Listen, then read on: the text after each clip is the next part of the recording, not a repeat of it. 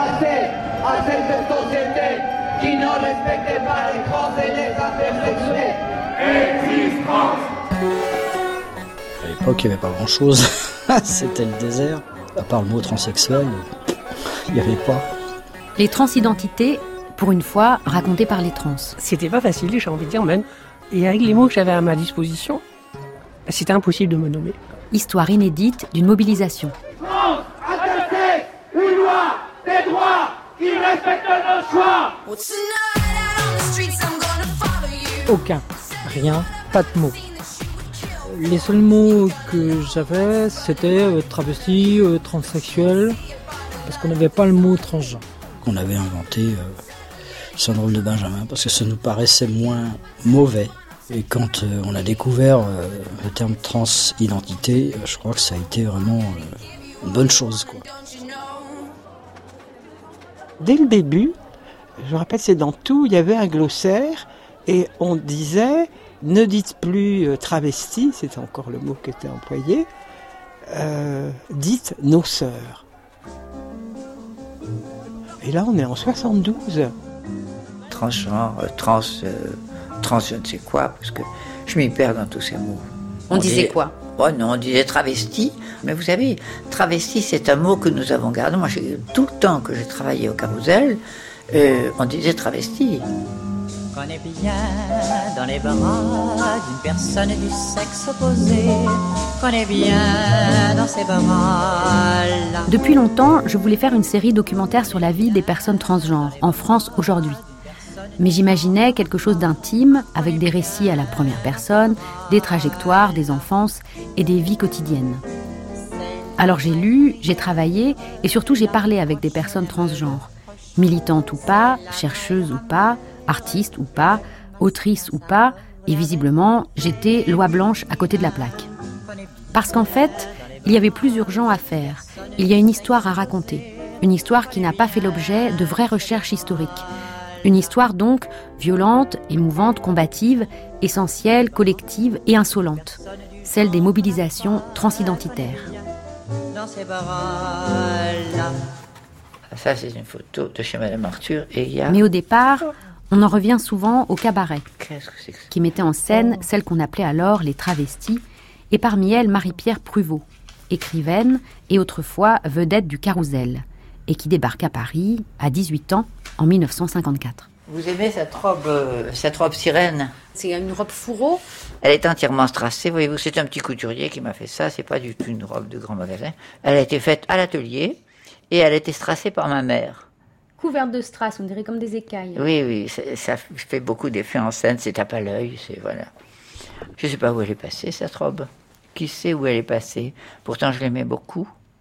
Vous avez un bras relevé qui vous cache un peu le visage. Oui, si bien que ça cache aussi le- la mèche de cheveux, ça écrase la mèche de cheveux. Je suis pas si regardez aussi, on voit euh, l'os du coude qui est trop proéminent, mais enfin, c'est peut-être pas sûr que j'ai bien bien Vous êtes impitoyable avec vous. Non, mais, mais la ligne est jolie, voyez, ici, la ligne, la cambrousse est belle, la hanche ressort suffisamment sans que le ventre soit trop proéminent. Et il y a beaucoup de tulle. Ah, ça, on n'a pas pleuré le tulle. Ah, bon. Et donc vous dansiez, vous chantiez. Oui, oui, mais vous savez ce que je pense de mon talent, il n'est pas très affûté, mais euh, je m'en sortais. Je m'en sortais, la preuve c'est que j'ai eu du succès, que le patron m'avait choisi pour être meneuse de revue, que ça a duré 20 ans. Ben c'est pas mal, 20 ans.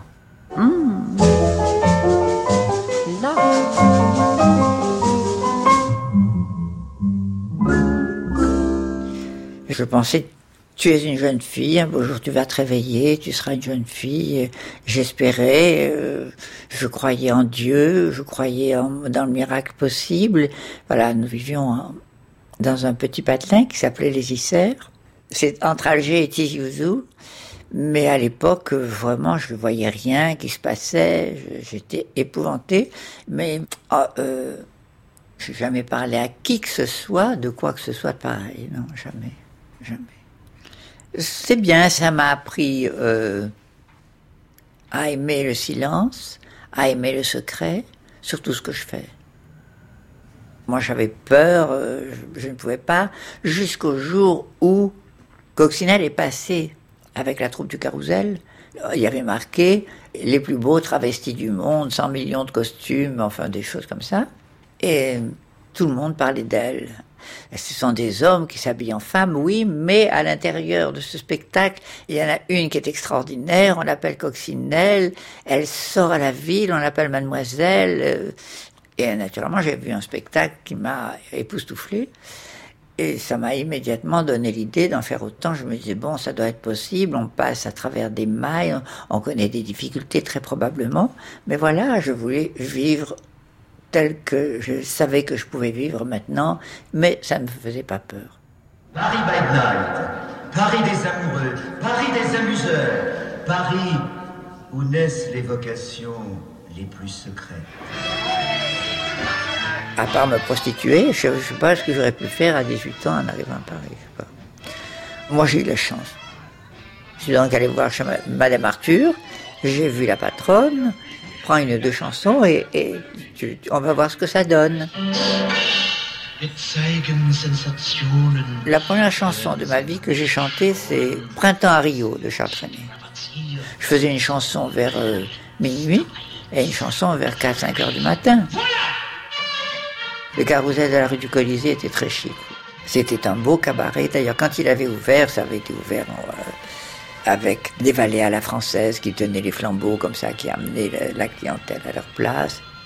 Les touristes, s'ils allaient dans deux boîtes, dans deux cabarets différents, ils allaient au Lido et au Carousel. Les gens, la clientèle qui venait voir des travestis, ils voulaient des hommes en femmes. Mais quand il y avait, on voyait de la féminité, etc., c'était nous qu'on remarquait le plus. On dit, mais non, mais c'est pas possible, regardez, en réalité, on avait plus de succès. Si bien que les autres, ça les frustrait. Ils se disaient, mais si vous êtes des femmes, c'est pas votre place. On nous disait des trucs comme ça. On disait, mais oui, ça n'allait pas plus loin. C'est pas moi, ça. Quand on veut dire sourire folie, on dit Paris, Paris, Paris. Il y a là tout ce qu'on peut trouver pour embellir les idées. Quand on veut vivre et suivre sa vie, on dit Donc là, vous avez les cheveux bouclés, assez clairs. Mmh. Oui, oui, les cheveux sont blonds là. Et vous avez un. C'est-à-dire là, ils sont châtains. Oui, c'est les bisons. Avec Coccinelle, il fallait avoir des bisons. Ça fait des frais, des frais, mais enfin, elle me nourrissait, elle me logeait. Depuis, naturellement, j'ai honte de mettre des bisons. Quand on veut dire sourire folie, on dit Paris, Paris, Paris. Il y a là tout ce qu'on peut trouver. Ah, c'est fini. Coccinelle a fait un grand mariage. Euh, a fait un grand mariage. Euh, public Public, public, publicitaire même, oui, oui. et je me souviens d'une journaliste elle lui demande Mais comment se fait-il que vous soyez marié si vite après l'obtention des papiers? Croyez-vous qu'elle aurait dit par amour? Elle a répondu pour être la première. Bien, vous savez, euh, je suis allée à une soirée où j'avais une robe rouge avec des pastilles noires. Et on m'a dit, on dirait une coccinelle. Et j'ai gardé ce nom qui m'a porté bonheur aussi. Le cabaret, c'est aussi des réseaux d'entraide. Et très important aussi que euh, ces personnes-là recontextualisent qu'est-ce que c'était qu'être trans de leur temps. Karine Espinera est chercheuse en sociologie. C'était, comme perspective professionnelle, pour beaucoup, c'était ça, quoi. Le cabaret ou rien. Et cofondatrice de l'Observatoire des transidentités. On disait qu'elles étaient plus femmes que les femmes. Ces stars, finalement, elles détonnaient pas plus d'autres, entre guillemets, femmes biologiques, entre guillemets, de leur temps. Coccinelle est une femme de son temps, Bambi était une femme de son temps, c'est juste qu'on a focalisé sur le fait qu'elles étaient trans. Coccinelle a une image, à un moment donné, négative dans les milieux militants, en disant ah, mais c'est à cause d'elle que l'État a verrouillé le, changement d'état civil, etc. Euh, quelque part, sa survisibilité et ses frasques, entre guillemets, nous ont porté tort. Alors qu'en fait, moi, je crois que c'était très intéressant ce qu'elle faisait d'exister dans l'espace public, qu'elle ait voulu se marier avec. C'était très bien, elle a bousculé les institutions. Ce sont les institutions qu'il faudrait peut-être pointer du doigt en disant, mais comment, quelque part, ils ont puni les trans? Je trouve que cette visibilité-là, d'être out, c'était bien. On doit beaucoup à Marie-Pierre Prévost, donc Bambi, avec son coming out et le fait qu'elle revienne dans la visibilité, parce que d'un seul coup, elle a réinscrit quelque part l'ancêtre. C'est-à-dire les personnes trans ont des aînés et ces aînés ont une histoire et cette histoire euh, aussi, elles peuvent, euh, ils et elles peuvent nous la transmettre.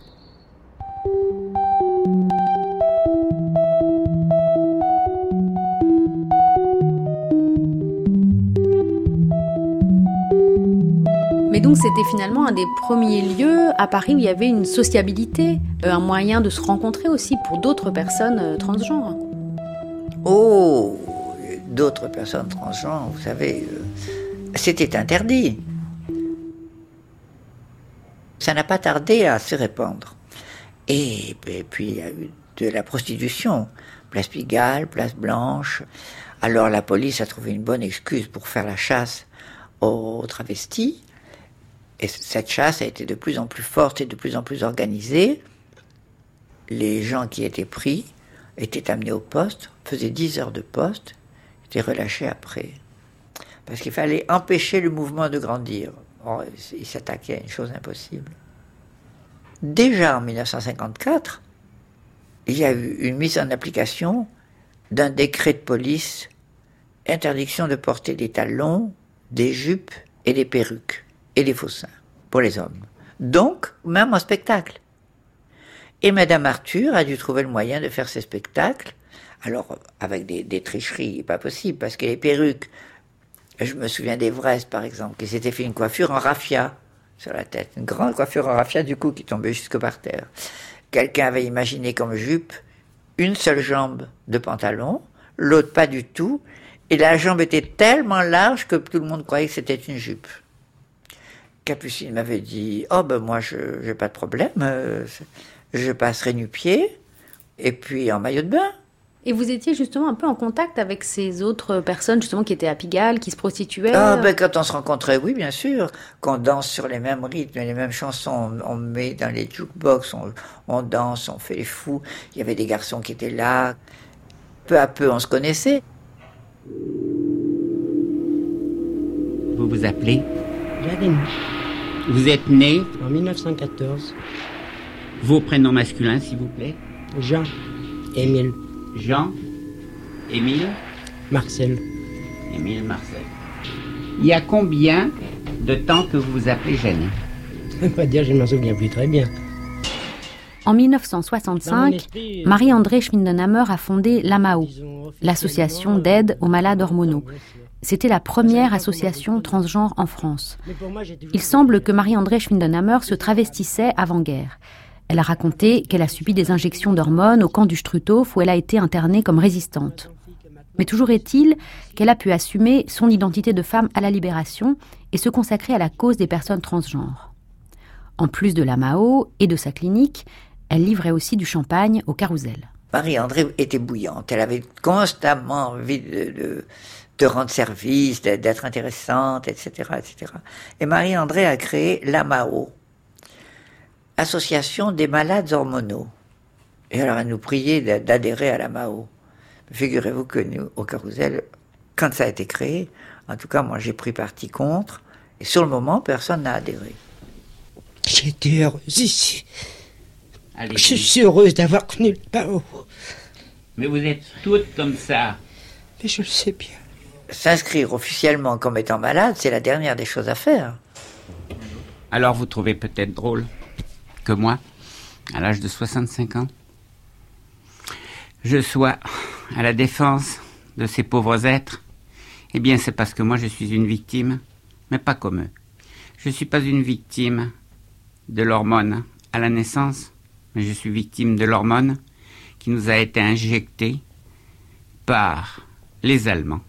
Alors, elle a monté une fable comme quoi euh, les nazis lui avaient fait euh, des expériences euh, au camp du Struthof et ils lui avaient euh, fait prendre des hormones. Des hormones étaient, étaient déjà là. Hélène Azera est journaliste, Et donc, elle a monté la première euh, association. femme de Le radio fait qu'elle avait un titre de résistante, et militante d'ACT UP. ça l'a quand même aidé. C'est drôle comme après la guerre, tous ceux qui avaient fait la résistance, ils pouvaient ouvrir des boîtes aux mots. N'empêche qu'elle avait un peu ses petites entrées à la préfecture de police. Et elle a pu créer cette association. Et après, Elle a eu l'air de dire, de montrer que c'était une association de bienfaisance, etc. Elle a eu des certificats médicaux des uns et des autres. Et elle est arrivée à faire admettre à la préfecture de police qu'une carte de la Mao pourrait passer pour être acceptée comme une carte d'identité avec une photo en femme sur la photo. Chose qui était interdite jusque-là. Alors, quand elle est arrivée à ce résultat, certaines même au carrousel ont adhéré à la Mao. Hmm, ça a évité un peu les ennuis. Je l'ai, je, l'ai eu, c'était très pratique. Vous pouvez nous expliquer ce que c'est? Bah, C'était une fausse carte et euh, c'était en deux volets. Il y avait le volet euh, nouvelle identité et puis le volet ancienne euh, identité avec. Moi j'ai une amie qui allait en Tunisie avec sa carte de la Mao. Bah, à cette époque, il fallait montrer ses papiers quand on prenait un hôtel.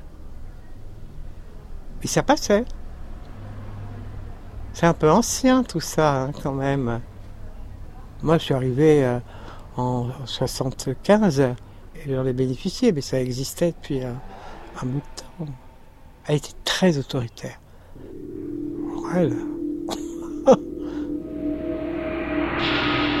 On a tout essayé sur moi. Les piqûres d'hormones mâles m'ont rendu dingue. Ne pouvant rien faire, je suis tombé entre les mains des médecins, des hôpitaux. J'ai été obligé de changer de vie. On avait besoin d'infirmières. J'ai dit pourquoi pas être infirmière? J'ai été infirmière. Et maintenant j'ai une petite clinique que je mets à la disposition de ceux qui naturellement ne sont pas comme moi. Je vais vous dire très sincèrement quelque chose d'extraordinaire. Je me suis accepté. Moi, Actuellement, tous mes papiers sont féminins. Je me suis débrouillé. Je suis très heureuse. Elle a fait une association, mais en même temps, il y avait une clinique où on faisait des épilations, où euh, il paraît qu'elle en suspendait par la gorge pour leur faire rentrer la pomme d'Adam. Bon, c'était un personnage haut en, couleur. Alors, moi, mon grand souvenir, on venait foutre le bordel, on venait se moquer d'elle. Euh, des fois, il y en a une qui lui a volé sa fourrure. Mais je me rappelle, tout le monde était là, et il y avait une petite dame, parfaite, petite dame très bien. Et puis, bon, au bout d'un moment, on lui dit, mais pourquoi vous êtes là? Elle dit, mais je suis comme vous. Et tout d'un coup, on l'a regardée, on se dit, on a un avenir.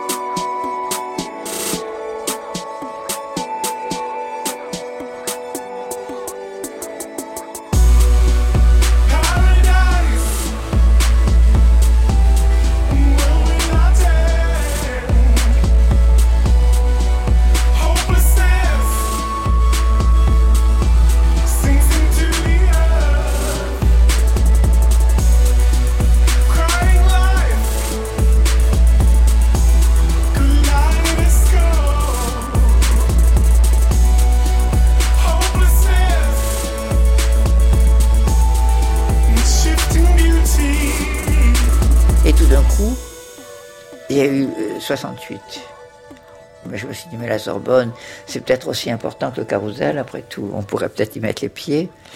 C'est ce que j'ai fait. Je me suis inscrite à une école par correspondance. Euh, j'ai passé le bac. Et personne ne vous a jamais reconnu? Parce que vous étiez célèbre. À la Sorbonne?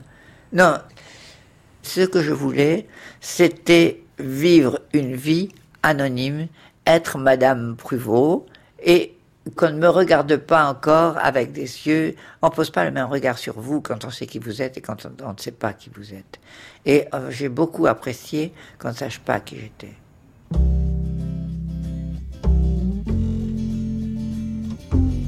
Nous voulions faire quelque chose d'assez différent de ce qui existait des mouvements homosexuels.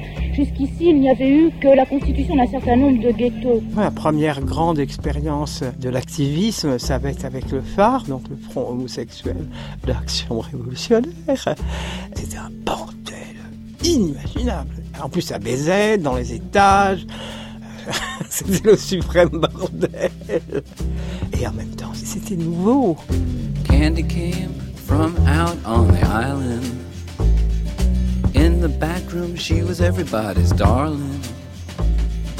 But she never lost her head, even when she was given head. She says, Hey, babe, take a walk on the wild side. Said, Hey, babe, take a walk on the wild side. And the colored girls go do do do. Le phare jusqu'à présent, rien qu'en faisant le numéro de tout, plus les quelques actions qu'on a fait, et par le bouche à oreille, à la dernière région on était 150. Je dis pas que c'était les grandes masses, tu vois, mais d'un seul coup, passer de 30 à 150, ça, nous fait quelque chose.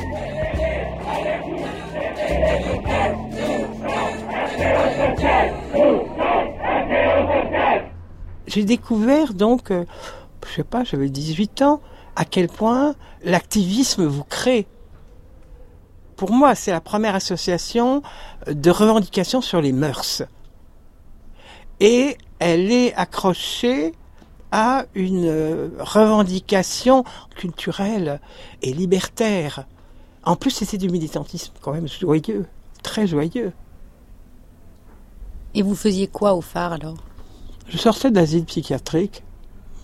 J'avais passé un an, euh, truc maniaco-dépressif. Et là, on est en 72.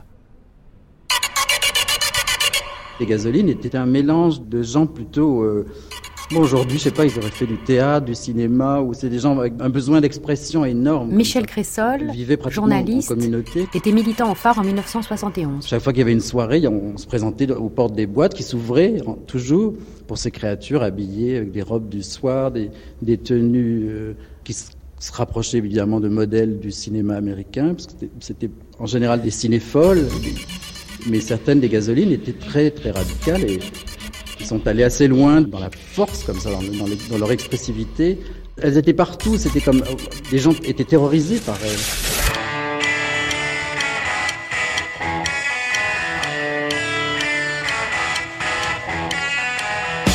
Un jour, il y, a, deux gasolines qui ont surpris euh, Jean Poiret, qui à l'époque euh, avait un succès énorme avec la cage aux folles, était considéré comme une image insultant euh, l'homosexualité, dérisoire, le point de vue des bourgeois. Et donc, elles ont commencé à insulter Jean Poiret, qui dînait à une terrasse avec des amis. Et Poiret, évidemment, bon, qui a pas mal d'esprit, a dû leur en sortir aussi. Elles sont revenues avec une poubelle dans laquelle elles avaient pissé. Et ils ont jeté la poubelle sur la tête à une terrasse. Non, mais non, la chose qui est affolante, c'est comment on a construit un mythe sur quelque chose qui n'existait pas. Ça, c'est. On n'a rien fait. On n'a on pas fait une pièce de théâtre. On n'a pas. On n'a rien fait. Rien fait. On courait en, criant et on se retrouvait avec tous les photographes sur le rable. J'étais pas trans au phare. J'étais pas trans. J'étais couverte de paillettes et je hurlais, mais je, n'étais pas trans. Ben non, moi j'étais voilà, j'étais un peu perdu. Puis ça, ça durait deux ans le phare et en deux ans les gens changeaient très très vite. Et petit à petit j'ai ouvert euh, quelque chose qui était euh, en, moi aussi au fur et à mesure que la, la, la maladie euh, pour laquelle j'avais été interné se, était en train de, de disparaître. Moi, je suis passé de, de folle à femme. Je suis pas passé d'homme à femme. Non, moi, c'est surtout le truc, c'est que depuis 72, depuis le phare, combien de trans ont été tués en France C'est beaucoup, c'est beaucoup.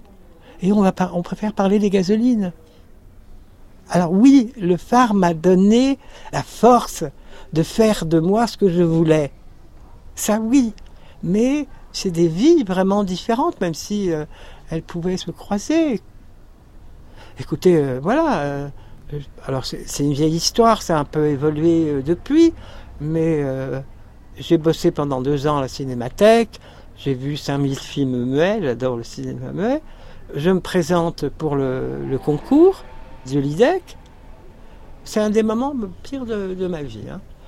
Et il y a un garçon de la bande qui est du cinéma, etc., qui fait partie du jury, c'était de, la noix, et qui vient me voir en disant, bah, tu sais, euh, il a dit on peut pas la prendre, ça ferait trop de scandale. Voilà, le, résultat, trois mois après, j'étais au tapin. je considère que c'est euh, Jean de, de, je suis un peu snob, qui m'a envoyé au tapin. J'avais les notes.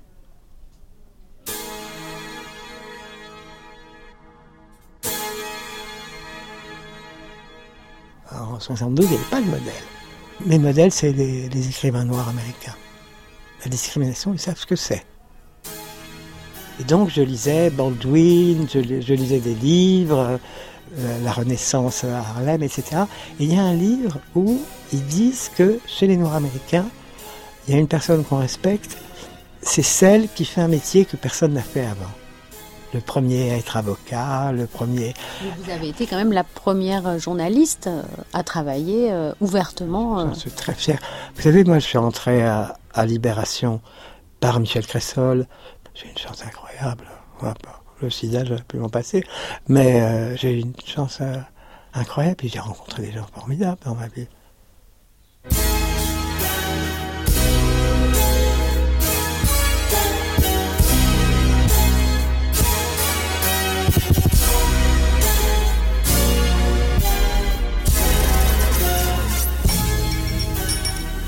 Alors bonsoir à tout le monde. Nous sommes ici ce soir, donc comme vous le savez, au CCL, le Centre de Christ Libérateur, et qui est une association d'entraide et d'information pour les minorités sexuelles. Et ce soir, c'est la soirée des transsexuels. Euh, bien que l'association soit d'inspiration chrétienne, les non-chrétiens ou des gens qui ont des convictions religieuses, politiques ou philosophiques tout à fait différentes sont également les bienvenus. Mais nous leur demandons euh, quand même de respecter un instant le moment de recueillement que nous allons maintenant avoir. Seigneur notre Dieu, nous te rendons grâce pour l'occasion que tu nous donnes d'être ici ce soir autour de cette table pour ce repas, au nom de Jésus-Christ. Amen.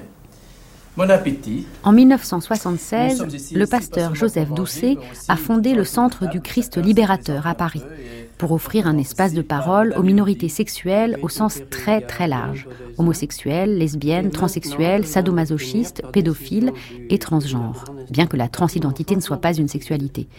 Il a aussi écrit des ouvrages sur toutes ces questions, dont la question transsexuelle en 1986, et il est mystérieusement assassiné en 1990.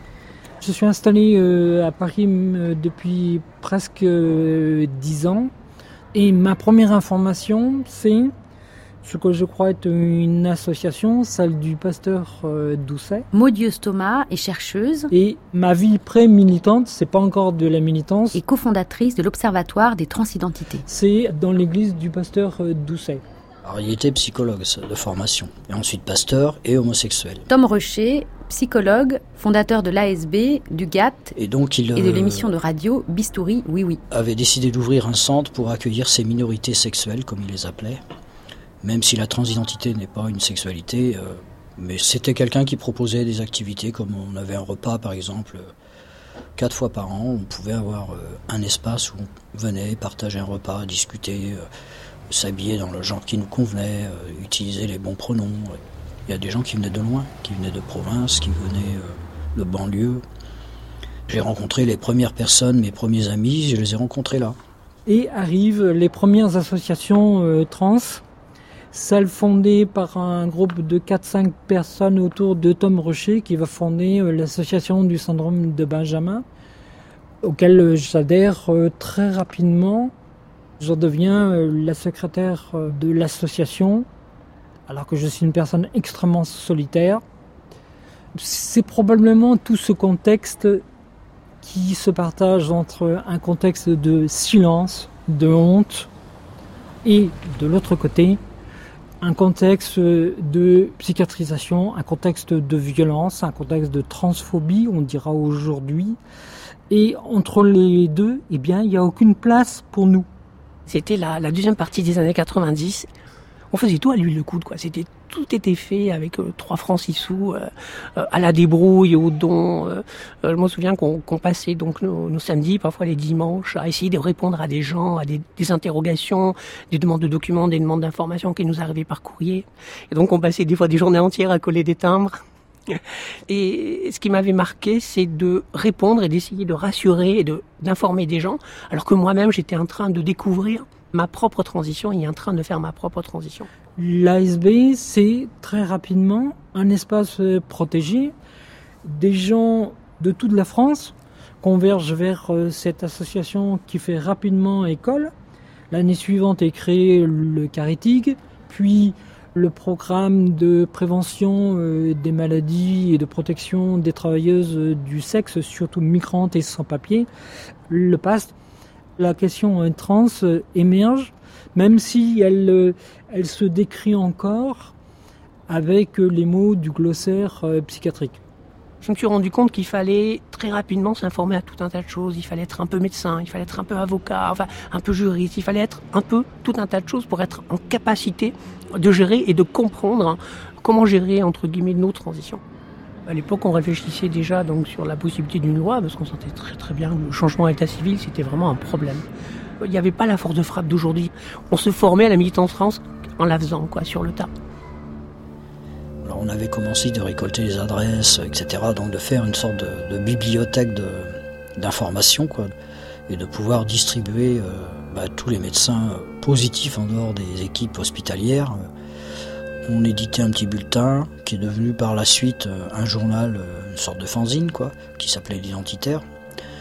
C'est-à-dire de pouvoir être acteur de sa vie, maître de sa vie et de pouvoir contrôler un petit peu nos transitions, quoi.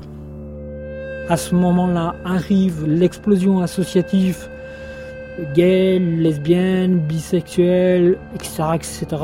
Et donc on va absolument à toutes les réunions dans cette explosion associative qui était partagée entre la joie d'être entre nous, la joie de dire bah moi je suis trans, moi je suis bi, moi je suis lesbienne, moi je suis butch, moi je conteste tous ces pseudo-savoirs et l'horreur de la pandémie du sida.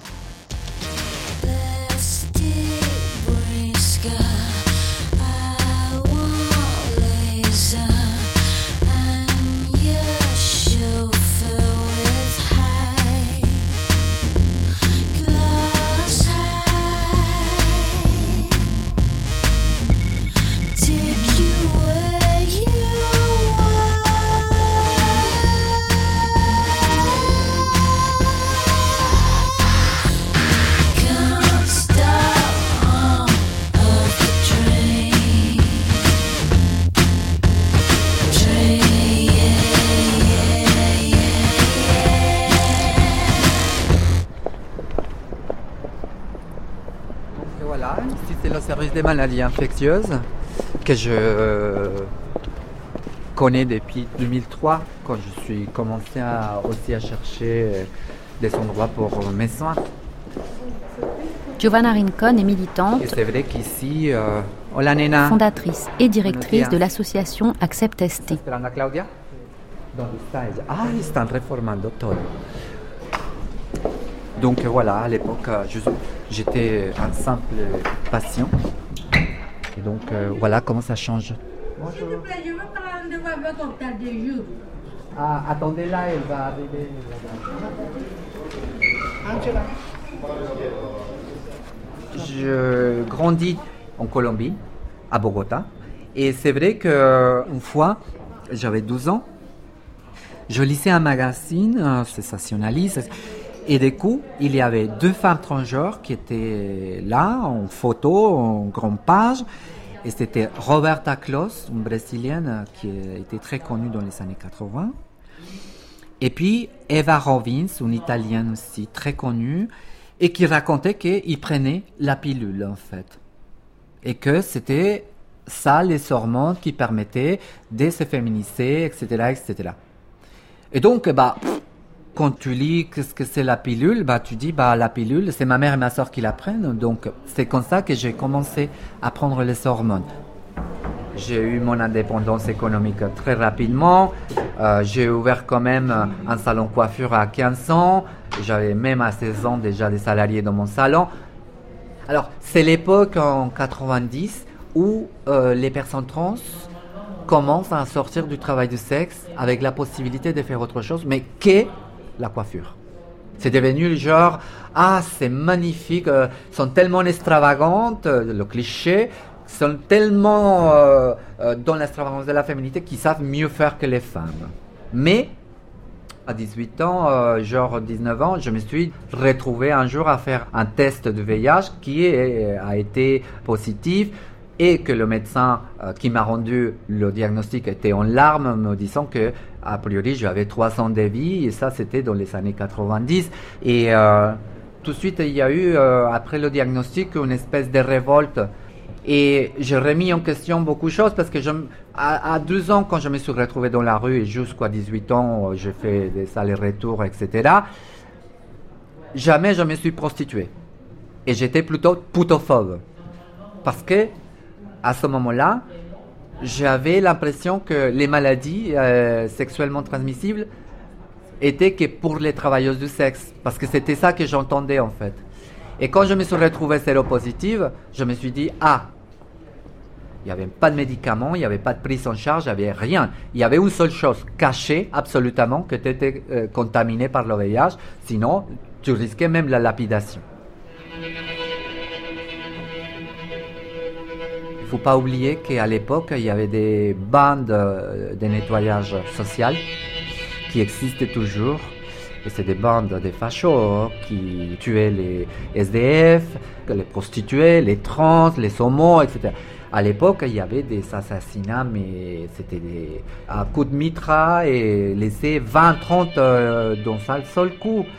Et j'étais victime, mon corps elle est blessé, j'ai des cicatrices parce que j'étais deux fois victime de violences euh, transphobes.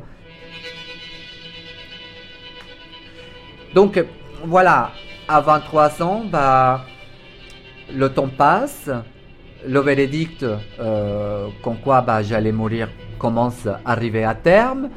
Et je prends la décision de vendre tout en Colombie, mon salon coiffure et tout ce que j'avais, de partir en Italie, à Rome, avec la décision très clair de faire le travail du sexe. Parce que il y avait d'autres femmes transgenres aînées qui étaient déjà rentrées en Colombie et qui avaient créé un espace socio-économique autour d'elles énorme. Ça m'a fasciné de voir comment elles ont inversé la situation de discrimination. Et ça n'a pas manqué. Hein. Je pars, j'arrive en Italie. En six mois, j'avais déjà acheté une maison pour ma famille et pour moi.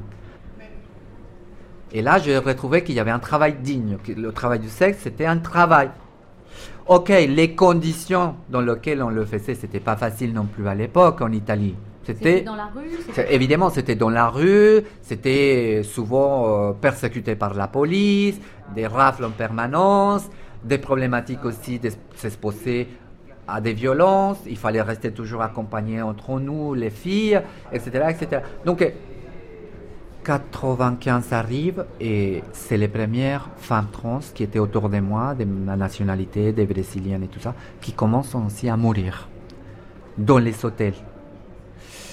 Et c'est là où je commence à prendre conscience de ce qui nous arrivait. À ce moment-là, entre 95 et 98, il n'y avait rien comme traitement euh, pour le VIH. On faisait euh, rien d'autre que enterrer les filles. C'était ça l'Italie à l'époque.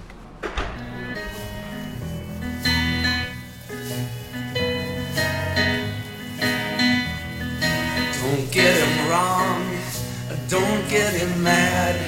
He might be a father, but he's sure a dad. Need advice to send her. She's happy the way she looks. She's happy with her gender. And they love each other so. Androgynous. Closer than you know. Love each other so. Androgynous. En 98, il y a la première annonce internationale comme quoi il y a les premières antiprotéases. Et c'est la première fois que je vois à la télé les mouvements euh, communautaires. Et ça a été une révélation. J'ai vu octobre, il y avait aussi euh, les premières séropos en Italie qui prenaient la parole. Donc, j'ai contacté rapidement une association pour les droits des personnes prostituées en Italie, la première chose qu'elle m'a dit, tu as le droit d'aller à te faire soigner. Je suis allé à l'hôpital San Galligano à Rome. Je n'oublierai jamais euh, le regard qu'avaient les infirmières, les médecins, dès qu'ils m'ont vu, dès qu'ils ont compris que j'étais trans, que j'étais migrante et sûrement prostituée. Ils s'étaient choqués que je puisse aller demander ce genre de traitement. Après l'entretien avec un médecin, et qui a commencé à me lire la Bible, limite, qui me disait que s'il y avait le sida, c'était à cause des gens comme moi. Et en sortant de cet hôpital avec les traitements, j'avais le cœur qui battait, je savais plus où j'étais parce que c'est là où je prends conscience que finalement j'étais déjà morte en fait euh, au moment du diagnostic. Et que là, j'avais devant moi l'espoir de rester encore dans ce corps-là, vivante. Et c'est vrai que la première chose aussi qui m'est venue en tête, c'est ok, j'ai ça, c'est pour moi. Et les autres? Et je vais commencer à en parler autour de moi. Et comment il fallait faire? Et s'il y a des problèmes, bah, tu me préviens. Et puis, bah, en 2002, je sais qu'il y a une amie euh, d'enfance, trans, femme trans, qui tombe malade, gravement malade. Là, ils ont fait tous les examens, ils ont dit qu'elle était en phase terminale sida. Donc, euh, j'avais déjà entendu que d'autres personnes trans étaient venues en France, à Paris notamment, et qui avaient été bien pris en charge en fait. Et donc, je me suis dit, bah, je vais tenter pour mon ami, on a fait une collecte entre toutes les travailleuses du sexe les, qui ont été là et on a payé une ambulance qui nous a coûté 8000 euros. Et je suis parti en novembre 2002 avec elle dans une ambulance. J'ai hospitalisé mon ami là-bas. Je m'étais installé en face de la pitié. J'ai payé un hôtel six mois sans faire le travail du sexe ni rien. J'avais déjà acheté le bachelor pour apprendre le français. Je faisais voilà mes répétitions en donnant à manger à, ma, à ma, copine parce qu'elle était toujours paralysée. Et donc, une infirmière a appelé une association qui s'appelle PAST, qui est à Paris aussi. Et le lendemain, quand je suis arrivé, une personne du PAST était là. Et je découvre une association des trans pour les trans. Je me suis dit, fou, le truc des malades. Je me suis dit, mais c'est juste pas possible. Et du coup, bah, ça a été une révélation pour moi. Il y a un moment où je me suis dit, c'est ma place. Je me contamine et j'avais un, un, ami américain et la même semaine, je reçois deux mails. Le premier dit qu'ils viennent de se rendre compte aux États-Unis que la population trans a été une des populations les plus touchées par le sida et que le taux c'était autour de 30%. Et le deuxième mail était qu'à San Francisco, les trans de couleur, c'était 60%. Donc avec ça, il y avait vraiment le lien discrimination-contamination. Et puis bon, euh, j'avais perdu mon, mon ami euh, Michel Cressol. Il aidait un, peu ACT UP. Je suis allé à une manif, puis j'ai dit à Didier, à Didier Lestrade, je lui bon bah, Michel est plus là, je le, je le remplace. Et on, on, va faire une, une commission trans. Trans et sida, la communauté du silence. Depuis le début de la pandémie, les trans ont été oubliés. Avons-nous droit à autre chose que le voyeurisme ou l'indifférence? Nous exigeons qu'une étude épidémiologique soit réalisée avec l'aide des services hospitaliers afin d'avoir une indication du nombre de patientes trans suivies pour le VIH et les hépatites. Nous exigeons des campagnes de prévention du sida en direction des trans et de leurs partenaires. Act Up, 8 décembre 2005. Parfait. Voilà, alors merci pour votre attention.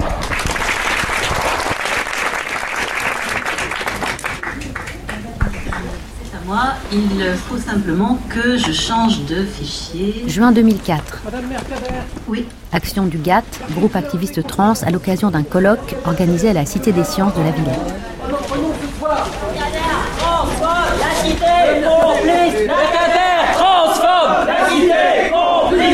Merci de votre remarque. Écoutez, Peut-être on peut laisser la parole à Madame Mercader et ensuite vous évidemment. Elle n'a pas parlé, c'est une Elle n'a pas parlé, son discours est criminel Elle cautionne Madame Le GATT, donc ça signifie euh, groupe euh, activiste euh, trans, arrive euh, du contexte de ACT UP, une forme de militance euh, employant parfois de manière euh, très forte.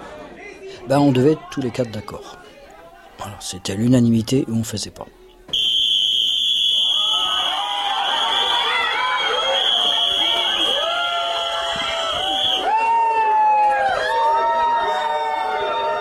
Je me souviens très bien de zapper par exemple à la Villette euh, une brochette d'experts autoproclamés. Sam Boursier est sociologue et fondateur du séminaire Le Zoo.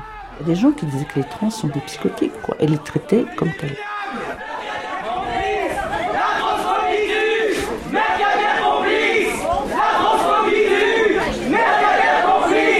Nous représentons le GATT,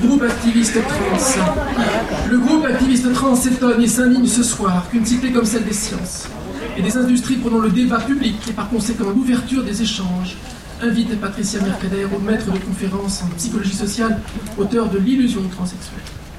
Au nom de quoi, Madame Mer- Mercader, vous vous permettez-vous de parler à notre place si ce n'est pour asseoir le statut que vous nous infligez? Je vous cite, je vous le cite.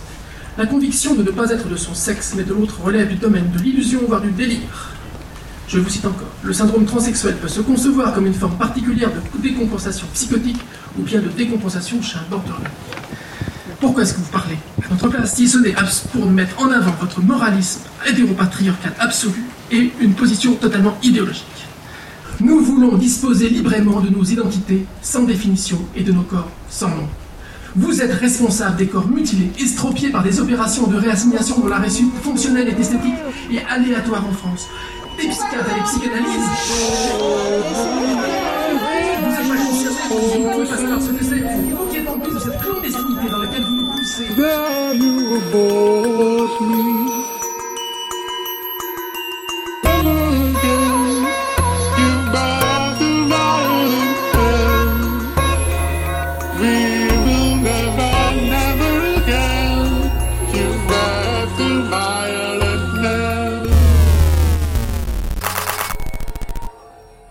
Fois que la mobilisation est solide, il faut commencer l'activisme culturel. On a commencé le groupe Queer Le Zoo en 95, premier groupe queer en France. Bon, il y avait la Pride, il n'y avait pas d'activité culturelle. On dit, bon, nous, on s'en occupe.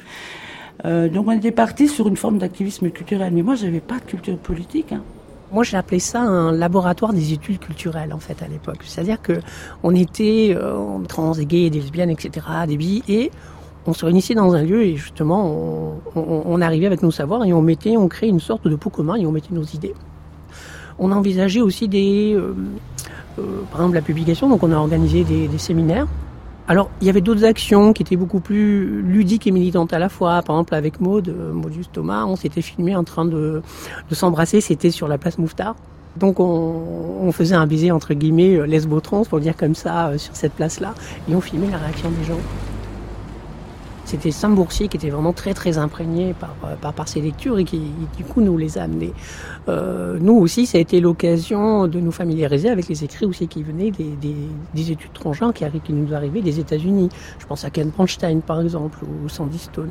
On n'avait même pas vent que ça existait quelque part. Et nous, ça a été mais vraiment une découverte euh, vraiment fondamentale.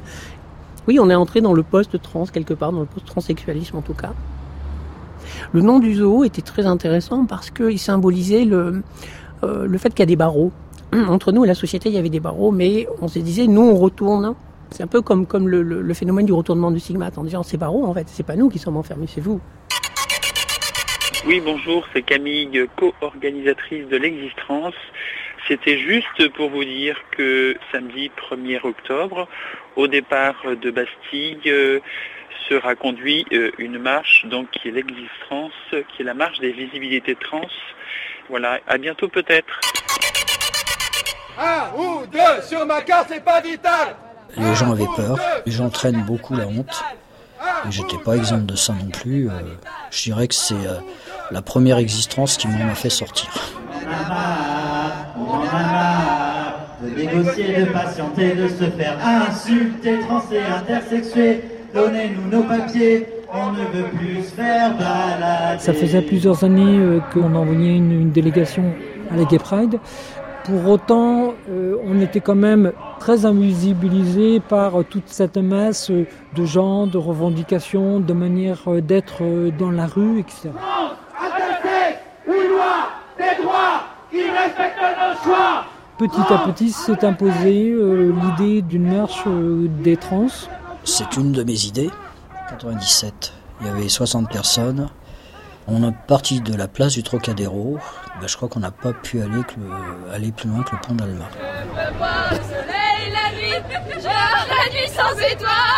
Ça m'a fait prendre conscience qu'on pouvait être comme les autres citoyens.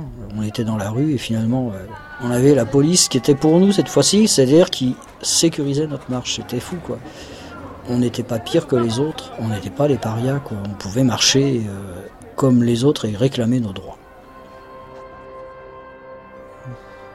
Moi, c'est mon Noël, hein. c'est mon jour de l'an. Pour moi, c'est comme un espèce de salon qui roule. C'est un salon mondain, et, toi, et vous, et comment ça va, et en même temps, euh, non, euh, un garçon trans qui rentre dans une université, pour moi, c'est plus important que, que de le voir en mini-slip euh, dé- défiler à, trans. Hein. Il faut, euh, il faut le dire. L'existence a, a drainé avec elle des enjeux de représentation dans la rue, alors que la rue, c'était autant que les psychiatres et d'autres gens, c'était notre ennemi principal. Toutes les agressions euh, que moi et tant d'autres ont eues, c'est dans la rue.